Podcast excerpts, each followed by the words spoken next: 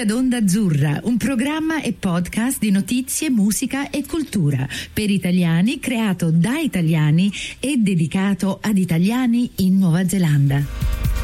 Benvenuti ad Onda Azzurra, la voce degli italiani in Nuova Zelanda. Oggi vi presentiamo un nuovo episodio della serie tematica L'economia a testa in giù, incontri con accademici su argomenti di carattere economico passo la parola al nostro simpaticissimo Stefano. Ciao Stefano. Ciao Carla, siamo già arrivati al sesto episodio dell'Economia a testa in giù e vorrei innanzitutto ringraziare gli sponsor. Questo programma è realizzato grazie al supporto dell'Ambasciata d'Italia a Wellington, del Ministry for Ethnic Communities della Nuova Zelanda e di Casa Massima, prodotti eccellenti della cucina artigianale italiana.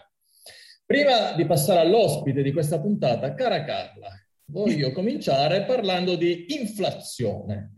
Allora, è un tema, una parola che tutti conosciamo, viene insegnata ai corsi base di economia, tutti gli studenti, però il mondo occidentale, diciamo, è da anni che non sente parlare di inflazione, soprattutto di inflazione a doppia cifra. Ho uh, controllato sul database del Fondo Monetario Internazionale l'ultima volta che Italia e Nuova Zelanda hanno avuto tassi di inflazione superiori al 10%, stiamo parlando di metà degli anni 80. Um, ehm, allora, eh, l'inflazione si collega eh, alla politica monetaria delle, delle banche centrali, o in Nuova Zelanda abbiamo la Reserve Bank, eh, e quando c'è molta inflazione solitamente aumentano i tassi di interesse per tenere i prezzi sotto controllo. Eh, la notizia recente è che la Nuova Zelanda, per prima tra le banche diciamo, centrali occidentali, ha aumentato il tasso di riferimento, un tasso che era stato ridotto eh, subito dopo il primo lockdown eh, dall'1% allo 0,25%, quindi tassi di interesse molto molto bassi, questo per stimolare l'economia nel momento in cui il paese entrava in lockdown.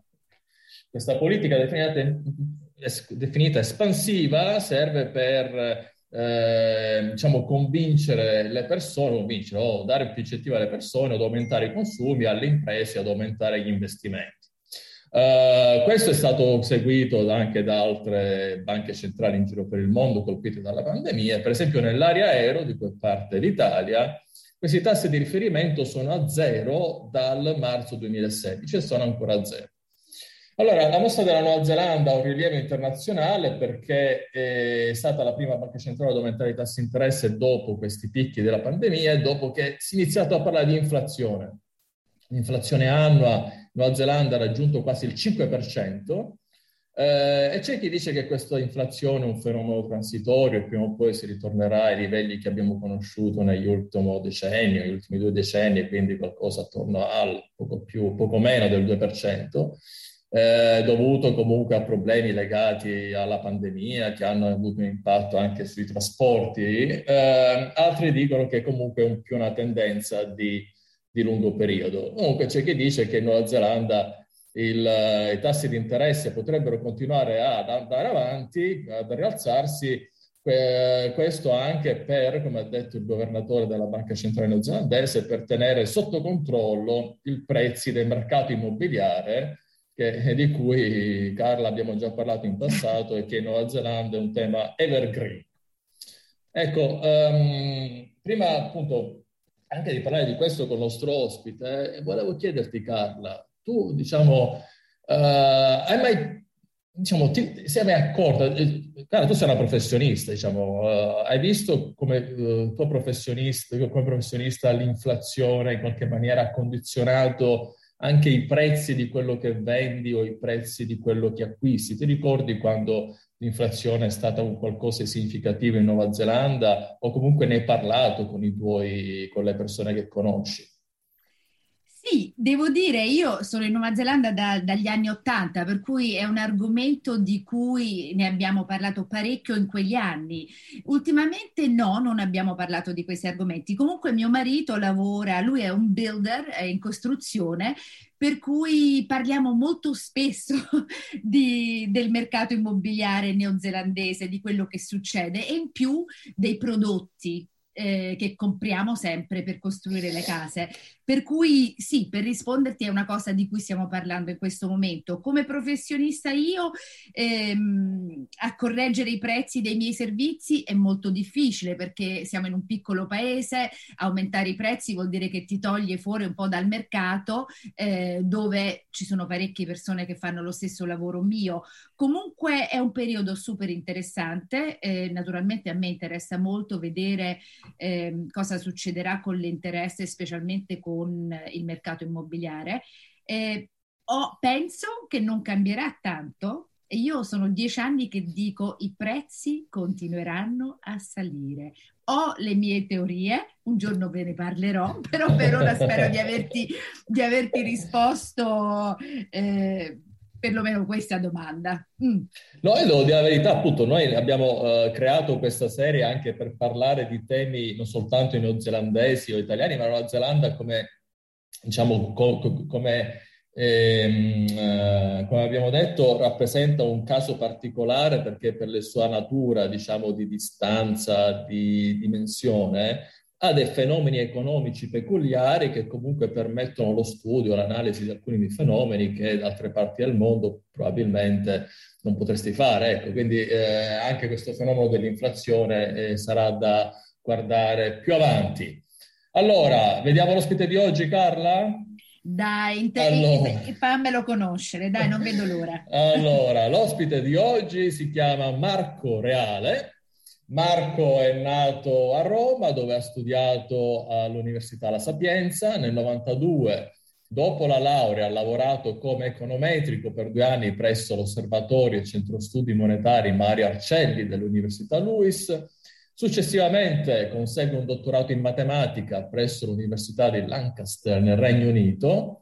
Uh, nel 99 prende servizio come docente nella scuola di matematica e statistica all'Università di Canterbury in Nuova Zelanda, dove oggi è associate professor e coordinatore del corso di studi in ingegneria finanziaria. Marco, innanzitutto benvenuto. Ciao Stefano, ciao Carla, grazie mille per, per avermi invitato per questa chiacchierata e grazie e ciao a tutti quanti. Certo, ma abbiamo parlato di inflazione, allora tu hai combini insieme diciamo, un background da, da economista, uh, quindi eh, tu che anche vissuto in Nuova Zelanda per un periodo, non negli anni Ottanta, però eh, secondo, eh, secondo, te l'inflazione sarà eh, un problema più in avanti, ma soprattutto ehm, possiamo ricordare perché l'inflazione può essere un problema per un'economia? Sì, dunque, sostanzialmente il, il, l'inflazione vuol dire un aumento de, del prezzo generale dei prodotti eh, siccome normalmente i salari o i redditi non sono necessariamente indicizzati, soprattutto per, eh, appunto per il personale che è salariato, che quindi prende uno stipendio, si, si tratta di pagare di più per, per, i prodotti che normalmente si comprano. E quindi è un po' come una tassa sostanzialmente. Poi ci sono altri tipi di costi, sono anche per esempio da parte dei commercianti, si tratta di tenere aggiornati i prezzi. Questo diventa particolarmente un problema in casi di inflazione galoppante, come si dice iperinflazione. E poi ci sta proprio un problema di allocazione. In situazione di inflazione eh, chi è creditore è svantaggiato rispetto a chi è debitore. Quindi ci sono tutte... E questo in generale crea tutta una serie nell'economia di eh, comportamenti irrazionali che portano a, a, a, una situazione abbastanza caotica e difficile da controllare. Proprio per questo motivo, eh, diciamo ormai da diversi anni a questa parte, come appunto tu dicevi all'inizio nel, nel preambolo, in epoca recente le, le, autorità monetarie cercano di controllare il tasso di inflazione proprio perché è una variabile molto importante perché può portare de, dei grossi problemi generali all'economia. Quindi, scusa Marco, stai dicendo che l'inflazione per sé, eh, diciamo, non è un problema, sia un fattore del tutto nominale, però siccome appunto le persone reagiscono, comunque gli agenti economici, imprese, persone, sono legati in maniera diversa. Per esempio, Carla prima ci diceva che lei, essendo in un mercato molto concorrenziale, non può aumentare i prezzi. O comunque tu, Marco, dicevi che chi ha un lavoro salariale, diciamo, non può automaticamente aggiornare i suoi introiti perché è il datore di lavoro che comunque stabilisce il suo salario, quindi diciamo ha un effetto discriminatorio nella società e quindi diciamo, chi, diciamo i più potenti riescono a reagire meglio diciamo, di chi ha un potere negoziale inferiore. Scusa Carla, mi sono... No, no, è sempre così no. comunque, no Marco? Ah, assolutamente, perché infatti, no, tra l'altro, normalmente chi eh, prende linee di credito, per esempio come qua in Nuova Zelanda l'investimento immobiliare, tendono ad essere persone che comunque hanno un certo capitale di partenza.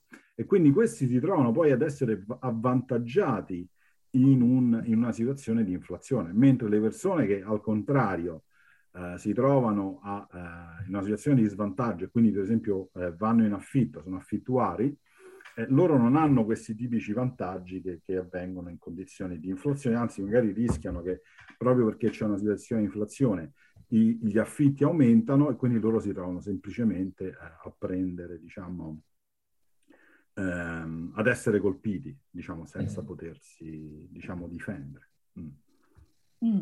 Senti, eh, Marco, eh, sappiamo che all'Università di Canterbury insegni un corso su Big Data. Essendo praticamente sempre collegati e avendo oggetti collegati alla rete, immaginiamo la mole di dati che vengono generati. Quale beneficio vedi per noi cittadini grazie a Big Data? Sì, dunque Carla, praticamente la prima cosa da dire su Big Data è che è un, tutta una serie di tecniche, di algoritmi che vengono applicati o di strategie che vengono applicati quando si hanno grosse mole di dati. L'applicazione più comune di Big Data avviene quando tu hai i dati streaming, cioè quando ti arrivano i dati mano a mano e tu sostanzialmente in tempo reale devi reagire all'informazione che ti arriva da questi dati. Quindi questo è l'uso più comune che si fa. E quindi noi vediamo, per esempio, adesso c'hai per esempio le macchine che, che vanno da sole, c'hai adesso avrai gli elicotteri qua a Christchurch stanno sperimentando questi diciamo elicotteri aerei che ti portano senza pilota da, da, da una parte di Christchurch fino all'aeroporto. Cioè hai tutto questo, hai, hai televisori che, che, ti dicono che film ti devi vedere, gli smartwatch che ti dicono come devi... C'hai tutte queste cose che in tempo reale ti, ti ti dicono, sostanzialmente ti, ti, rendono un'utilità, prendono delle decisioni per te. Adesso hanno no, le case che mettono dentro, eh, vedono dove tu più normalmente vai, adeguano il riscaldamento, accendono le luci, insomma, fa, fanno tutte queste cose.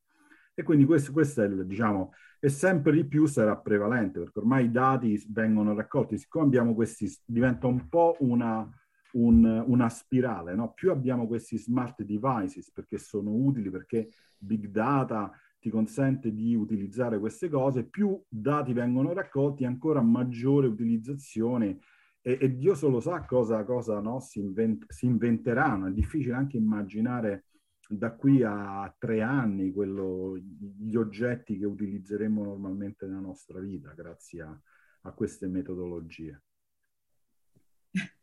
mi, mi, fa completamente, non lo so, mi fa una grandissima paura, però c'è un senso anche di grandissima curiosità, devo dire. Um, senti, ehm, come si può massimizzare l'efficacia riducendo i rischi di privacy? Ma sai, le due cose sono abbastanza, abbastanza separate. Big data di per sé non è né una cosa, diciamo, di per sé, secondo me, è ovviamente una cosa positiva perché sono dei strumenti che noi abbiamo a disposizione. Ovviamente, come tutti gli strumenti, può essere utilizzato in maniera negativa e, e, e dannosa per la comunità. Chiaramente, da una parte abbiamo questi algoritmi che possono fare tante cose belle, dall'altra parte, per esempio, ci possono essere interesse, per esempio, da parte delle aziende, per esempio, di, di conoscere le nostre abitudini per poterci vendere cose e, e, e quant'altro. E, e, quindi diciamo la, la, situazione più che altro è il legislatore che deve porre dei limiti a, a quanto no, questi strumenti possano essere utilizzati. Ci sta anche un problema di metodologia, cioè ci sono proprio dei problemi di come questi ehm, algoritmi vengono, si dice, addestrati per, per poterci poi... Perché sostanzialmente il, il, problema fondamentale è che gli algoritmi vengono eh, modellizzati sulla maggioranza di noi. Però questo può creare un bias, perché per esempio le minoranze in questo momento cioè vuol dire che l'algoritmo non si preoccupa delle minoranze, tanto per dirne una. Quindi mm.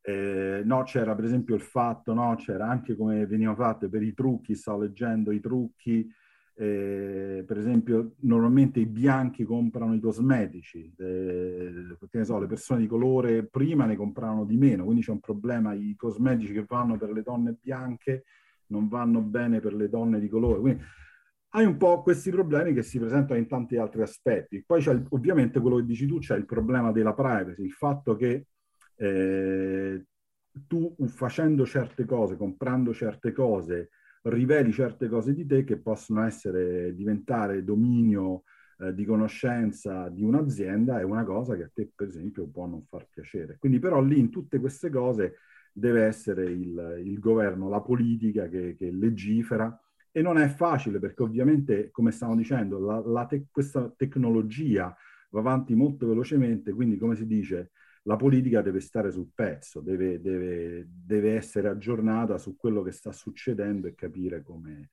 come arginare queste influenze sostanzialmente. Sì, io mi ricordo che quando c'è stata l'acquisizione di Google, eh, quando Google ha comprato Fitbit, che sono appunto quella mm, ditta che fa i devices, gli orologi o comunque... Eh, insomma, c'è stato il vincolo delle autorità, appunto Marco parlava delle autorità politiche, che Google non avrebbe potuto utilizzare i dati provenienti da questi strumenti Fitbit sul proprio stato di salute, eh, per poi tarare tramite Google diciamo, la pubblicità e spingere vendite in una particolare direzione. Quindi ha messo diciamo, dei limiti all'utilizzo di questi dati poi per fare target eh, pubblicitario. E, ehm, No, questa cosa è vera Marco, perché da un lato noi abbiamo, eh, cioè, cioè da un lato beneficiamo delle informazioni che i big data utilizzano su di noi, per, perché a noi ci piace ricevere informazioni tarate su, su quello che vogliamo. Per esempio, se io cerco una farmacia, cioè eh, per me è utile che Google sappia dove mi trovo e non mi dice che la farmacia più vicina a me sta a 20 km. Mi interessa sapere qual è più vicina, quindi devo utilizzare i miei dati di localizzazione, ma dall'altra parte diciamo, c'è chi dice a me questa cosa dà fastidio che vengo localizzato da questi big data. Quindi alla fine, come si dice, c'è sempre un trade-off ecco, tra, tra, le cose. Ecco, per collegarci al tema dell'inizio, quindi big data, abbiamo parlato di inflazione. Ecco Marco, secondo te i big data possono in qualche maniera facilitare il calcolo dell'inflazione? Perché sappiamo appunto eh, come vengono calcolati questi, questi, tassi di inflazione con il paniere, i panieri diciamo non sempre si aggiustano velocemente in base ai, ai profili di consumo di ognuno di noi. Secondo te ci può essere un passo in avanti nel calcolo dell'inflazione con i big data.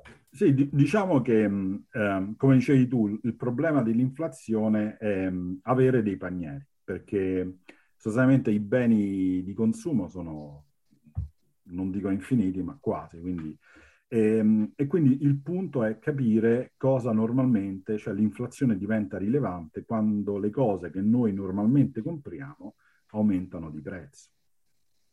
E ovviamente ehm, non tutti consumiamo nella stessa maniera. Per esempio, in Nuova Zelanda eh, i, i Pake ha, hanno certi tipi di consumi, i Maori hanno altri tipi di consumi, gli asiatici hanno altri tipi di consumi, per esempio a partire dal, dal, dal cibo. E quindi bisogna creare panieri diversi. E sotto questo punto di vista, tutti questi, questi calcoli vengono fatti normalmente dagli istituti nazionali di statistica, nel caso della Nuova Zelanda si, si tratta di Statistics New Zealand. Il, il problema e, e, loro sono molto ben attrezzati, sono capillari, lo fanno da anni, hanno strutture ovviamente enormi per fare questo tipo di, di, di rilevazione. Il, il, il, punto è che molto di questo lavoro adesso può essere semplificato dalla digi, digi, digitalizzazione dei dati, cioè adesso non devono più andare nel supermercato e rilevare i prezzi, non devono mandare uno a dire vediamo i prezzi oppure chiedere al supermercato, perché praticamente i prezzi vengono, sono disponibili digitalmente, quindi viene dato l'accesso a Statistics New Zealand, eccetera, eccetera. Un altro problema però che sta subentrando è quello degli acquisti online quindi noi adesso compriamo dappertutto. Uh, quindi noi in Nuova Zelanda possiamo comprare dagli Stati Uniti, dall'Inghilterra e quindi questo influenza enormemente ehm, per esempio il, il, tasso di inflazione che noi abbiamo. Quindi non si tratta più soltanto dei prodotti che abbiamo in Nuova Zelanda, ma si tratta anche dei prodotti all'estero. Questo va, va considerato e quindi ehm, come le transazioni ovviamente lì sono tantissime. Ecco, lì secondo me Big Data ha un, un, una grande utilità, insomma, cercare di monitorare questa grande mole di dati di tutte queste transazioni che avvengono online, lì secondo me c'è, c'è un'utilità eh, non indifferente. Eh, interessante. Ok, grazie. Appunto, parlando, visto che, che abbiamo un esperto, Carlo, allora si parla tanto di, cambiamo argomento, perché abbiamo letto delle cryptocurrencies, adesso, c'è, adesso in realtà da un po' di tempo c'è questo boom, questa moneta elettronica, e soprattutto una del, diciamo, del, ehm, delle monete più famose questo Bitcoin, forse da quelle anche più vecchie, questo Bitcoin che è cresciuto del 7400% in cinque anni, sono cifre da far tremare i polsi, come si dice. E diciamo, e queste eh, Bitcoin appunto si scrive parecchio data la volatilità, appunto, sia diciamo per adesso verso l'alto, ma anche verso il basso, sappiamo di crolli molto vistosi. Ecco, secondo te c'è un futuro per queste criptovalute?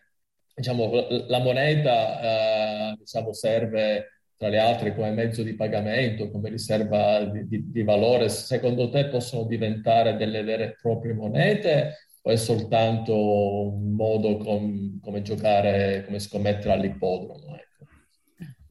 Ma diciamo, sulle criptovalute, ehm, la criptovaluta ha parecchi aspetti. Diciamo, prendiamo il Bitcoin, ha tre fondamentali aspetti. Il primo è che è una moneta completamente digitale, non esiste una, una, una forma fisica del Bitcoin.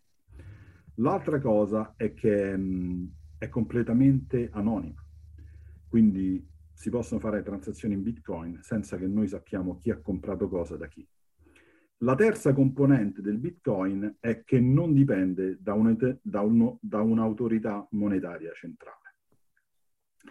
Quindi ci sono, per esempio, secondo me l'aspetto della moneta digitale, quello secondo me va ormai nel, nella tendenza che c'è stata della moneta, no? dalla moneta aurea fino ad arrivare a, ad oggi a, alla moneta sempre più digitale, che di fatto sta succedendo con le carte di credito, col fatto che adesso praticamente di fatto Amazon fa moneta perché ti fa comprare con co, co i suoi bonus, con i suoi points, le cose, quindi è come se, se, se emettesse moneta.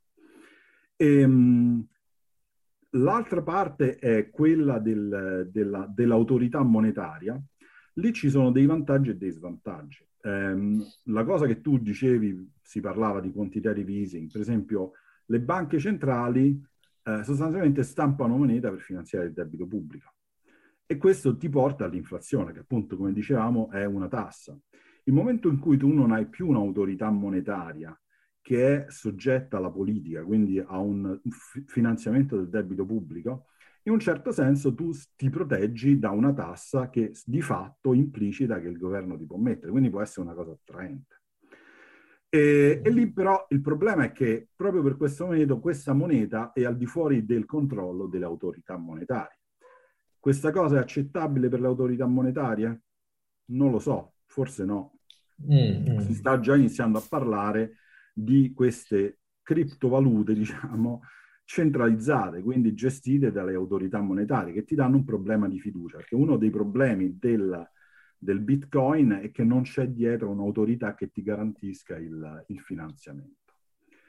E, ehm, e, quindi, diciamo, penso che così com'è il Bitcoin probabilmente non sopravviverà, soprattutto non, non, non è uno storage di valore, però alcuni aspetti resteranno. Ok. E Carla. senti, eh, nell'ambito della tua disciplina eh, ci sono delle specificità eh, italiane e neozelandesi? Um, ma diciamo abbiamo molti, molti collegamenti, ormai la ricerca è diciamo globale, no? adesso ci, appunto come ci parliamo di Zoom fra di noi, ci parliamo fra ricercatori, quindi molte iniziative eh, esistono diciamo, io ho il piacere di far parte dell'associazione di, degli analisti di serie storiche finanziarie italiana, perché sono tutti amici miei, ma detto vabbè ti vogliamo lo stesso anche se vivi in Nuova Zelanda. Insomma. E quindi comunque facciamo, facciamo ricerca insieme, si parla, si discute, insomma magari fra un pasto e l'altro quando sto in Italia, andando a cena insieme. Quindi comunque sì, sì ci sta. Ecco, Carla ti ha, ti ha chiesto de, de, delle specificità, ma sul Bitcoin a Nuova Zelanda in, in breve c'è qualcosa, no su Bitcoin, ecco, sulle criptovalute, a Nuova Zelanda come si sta muovendo? Ma al momento ancora non, non, non, non, sta succedendo niente. C'è il problema, c'è un problema del, del, fatto che è una, secondo me, una cosa che dovrebbe essere, no? C'è questa cosa che in questo momento il Bitcoin viene lo strumento principale, secondo me, come, come um, come, usato come sistema di, diciamo, per fare soldi, no? quindi non è, non è un, un, mezzo monetario e, ehm, e, quindi da questo punto di vista è abbastanza pericoloso perché potrebbe diventare una specie di schema Ponzi, no? di questo ne parlava. Per esempio, io ho visto un video di Warren Buffett, lui molto contrario a, al, alle criptovalute, ritiene che alla fine ci sarà quelli che rimangono col cerino acceso in mano. Insomma. Mm. E quindi quello è una cosa che secondo me andrebbe un attimino tenuta presente perché no, non so, ecco, non ho visto i dati, ma non so quanto in questo momento il, il Bitcoin venga utilizzato per, per, per, transazioni e quanto venga semplicemente utilizzato come, come fenomeno, insomma, per no, un po' di gambling, di, di, il gioco d'azzardo, più che altro di scommessa, no? Come dicevi tu, adesso è aumentato tantissimo, quindi c'è gente, no? C'è quello famoso che pagò non mi ricordo quanti bitcoin per quattro pizze, tre la prima transazione in bitcoin, che quindi è uscito fuori che ha pagato tipo, non so, 30 milioni di dollari per, per tre pizze, una cosa del genere, insomma. da farci amicizia. Senti, Marco, noi eh, chiediamo spesso questa, questa, domanda a tutti i nostri ospiti. Eh, cosa vorresti esportare dalla Nuova Zelanda in Italia? Nel senso best practices in materia di organizzazione, mercati, bla bla bla. Guarda, ci sono tante cose, no? Ovviamente, però diciamo, diciamo, pensando a una cosa nel mio settore, quello che mi piacerebbe tanto che, che la Nuova Zelanda esportasse in Italia è l'organizzazione della scuola secondaria superiore. Cioè, il liceo italiano, secondo me, è una tragedia, è una ah. cosa vecchia di 150 anni, andrebbe rimodernata nel, nelle, nel, nelle indagini PISA l'Italia è veramente deprimente, sarebbe ora che si aggiornino. Quindi mi piacerebbe che dessero un'occhiata al sistema neozelandese e anche quelli degli altri paesi, anche europei, tipo la Finlandia, vedere come fanno il liceo da quelle parti. Io ti faccio la domanda opposta, cosa invece vorresti importare dall'Italia a Nuova Zelanda? Non mi riferisco al, al cibo. Al formaggio. esatto, che, che, è il classico, no? E, um, devo dire, ecco, ritornando, sempre essendo io docente universitario, ecco, invece mi piacerebbe che certi approcci di come viene fatta l'università in Europa e in Italia venissero presi qui in Nuova Zelanda. Cioè, in, in, Europa, in Italia, l'università è sostanzialmente un luogo dove si va a studiare. Non è diverso dagli altri livelli di studio ehm, dal, dalle elementari, medie, superiori, università. Qui tende ad avere un, un, approccio un po' mercantilista, cioè si fa mm. business con le università. Queste volte, questo secondo me approccio certe volte può andare a, de- a, de- a, a detrimento del, dell'educazione del ragazzo. Preferirei un approccio più europeo vorrei parlare anche di più, comunque Marco, come al solito il tempo passa, per cui ti vogliamo augurare un buon lavoro, saluti, ti ringraziamo, sei stato fantastico, grazie. Grazie Marco, grazie Carla, grazie agli ascoltatori e ci risentiamo alla prossima puntata di Onda Azzurra, l'economia a testa in giù. Avete ascoltato Onda Azzurra, la voce degli italiani in Nuova Zelanda. Vi ricordiamo che tutti gli episodi sono trasferiti in podcast e li potete trovare online sul sito ondazzurra.podbean.com.